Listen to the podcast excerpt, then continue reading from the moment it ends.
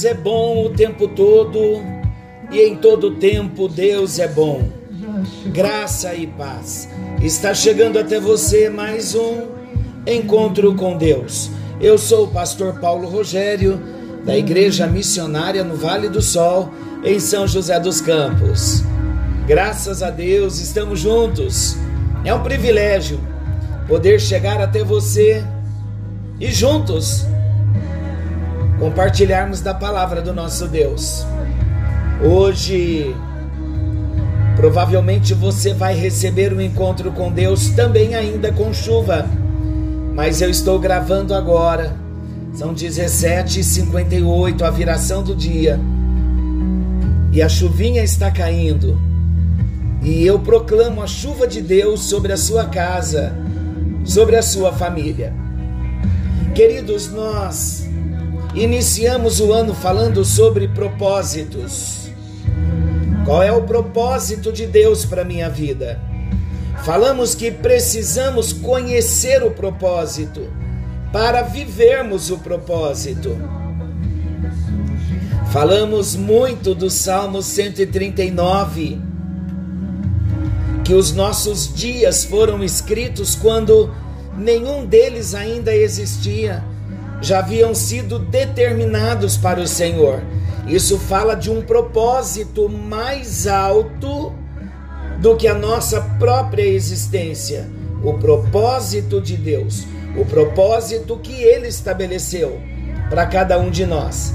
Então, falamos que precisamos conhecer a Deus, nos submeter a Ele para vivermos esse propósito.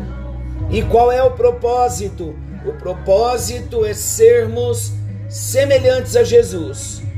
E para que sejamos semelhantes a Jesus, todas as coisas vão cooperar para o nosso bem. Lutas, provas, dificuldades, todas as experiências que nós tivermos de viver, de passar, vai cooperar para o nosso bem, para que nos tornemos semelhantes a Jesus e ser semelhante a Jesus, nos transformarmos a cada dia a imagem de Jesus, nos tornar parecidos com Jesus a cada dia, é o processo. E esse processo, então, é chamado de propósito. Quando terminamos propósito, Deus colocou algo em meu coração para falarmos sobre decisões. Foi um fechamento, um encerramento dos nossos 12 dias de oração em janeiro, quando eu falei de paz nas decisões. Ali então Deus falou ao meu coração sobre a importância de tomarmos as nossas decisões pautados em Deus e na Sua vontade. E quando nós abrimos o tema decisão, Pensamos que iríamos falar em dois, três encontros e precisamos de vários encontros para falar sobre decisões. Eu vou relembrar todo o caminho que nós passamos falando sobre decisões. Olha a canção, ó, venha ao altar. Ele está nos chamando, glória a Deus. Glória a Deus que o perdão já foi comprado para cada um de nós. Então, como eu estava dizendo, voltando ao nosso assunto, estávamos falando das decisões e pensávamos que iríamos tratar sobre decisões em um, em dois, três encontros.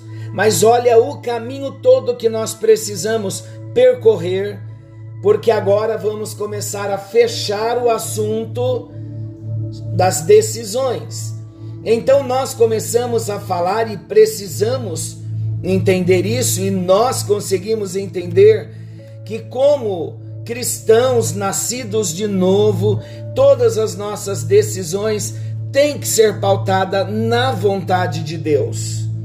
Nós tratamos muito Tiago capítulo 4, que fala da fragilidade da vida não temos esse domínio da nossa vida, não temos esse controle. Falamos também sobre a dependência de Deus, como precisamos aprender a depender de Deus nas tomadas de decisão.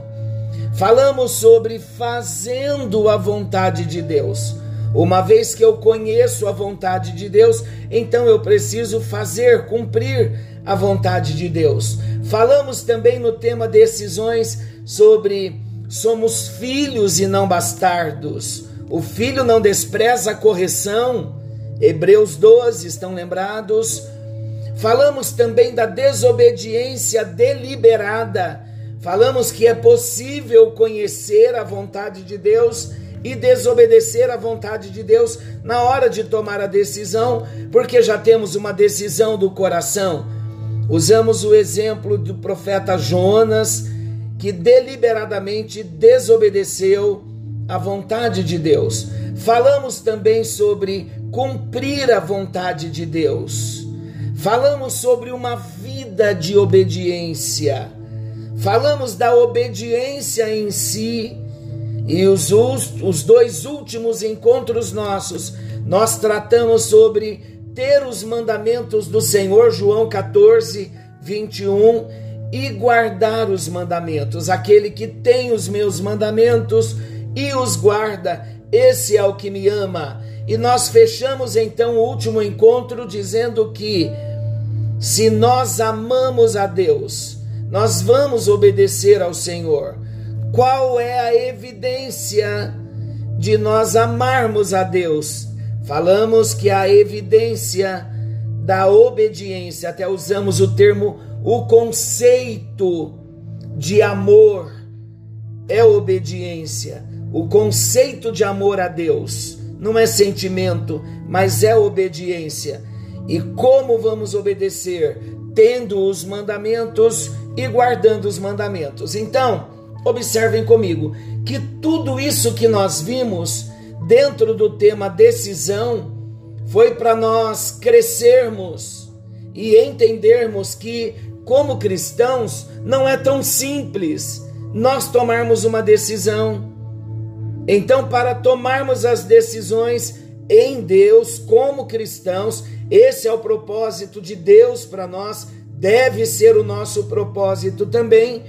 Então precisamos passar por toda esta jornada de vontade de Deus, de fragilidade da vida, de dependência de Deus, de ser filho e não bastardo, de obediência deliberada, propositalmente. Eu preciso obedecer e não desobedecer.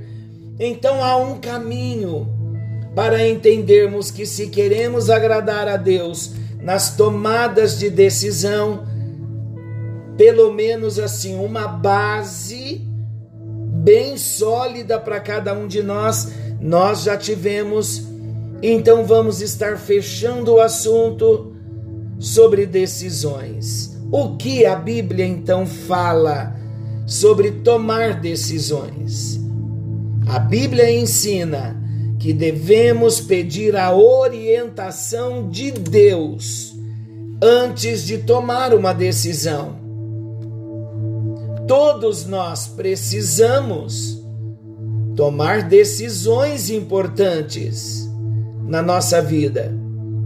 E nós encontramos na Bíblia os conselhos para tomarmos as decisões acertadas. Então vamos ver o que a Bíblia nos ensina sobre tomar decisões acertadas. Primeiro, a oração. É preciso orar.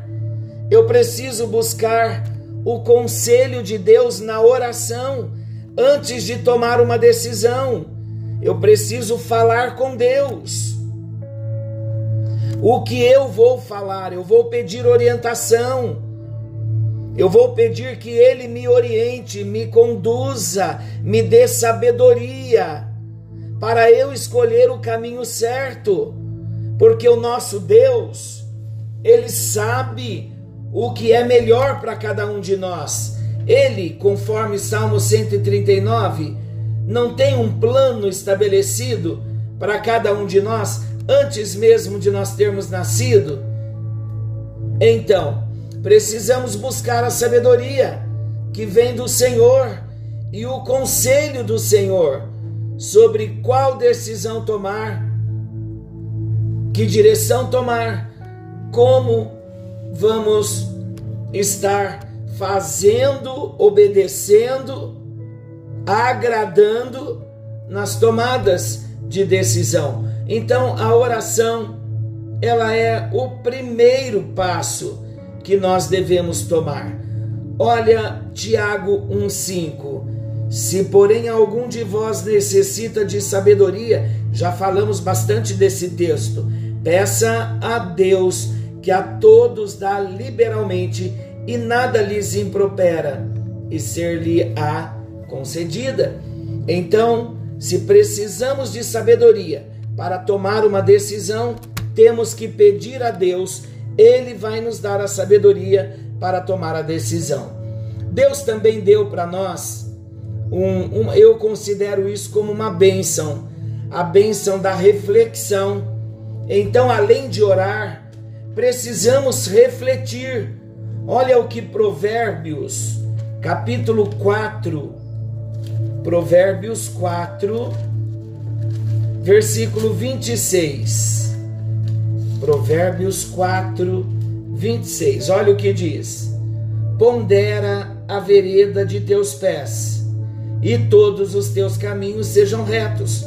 Pondera, reflita primeiro.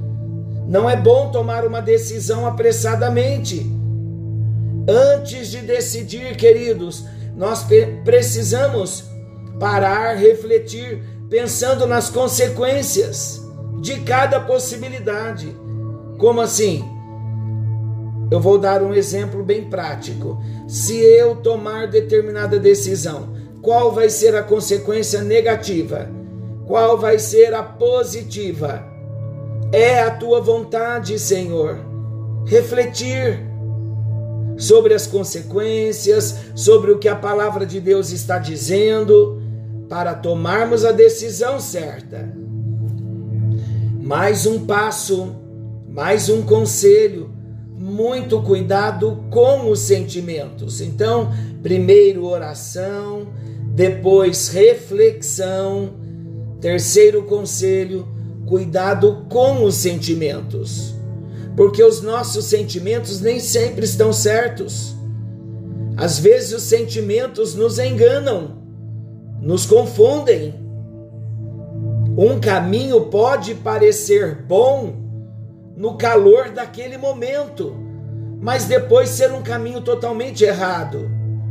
Então não podemos tomar uma decisão baseada somente no sentimento.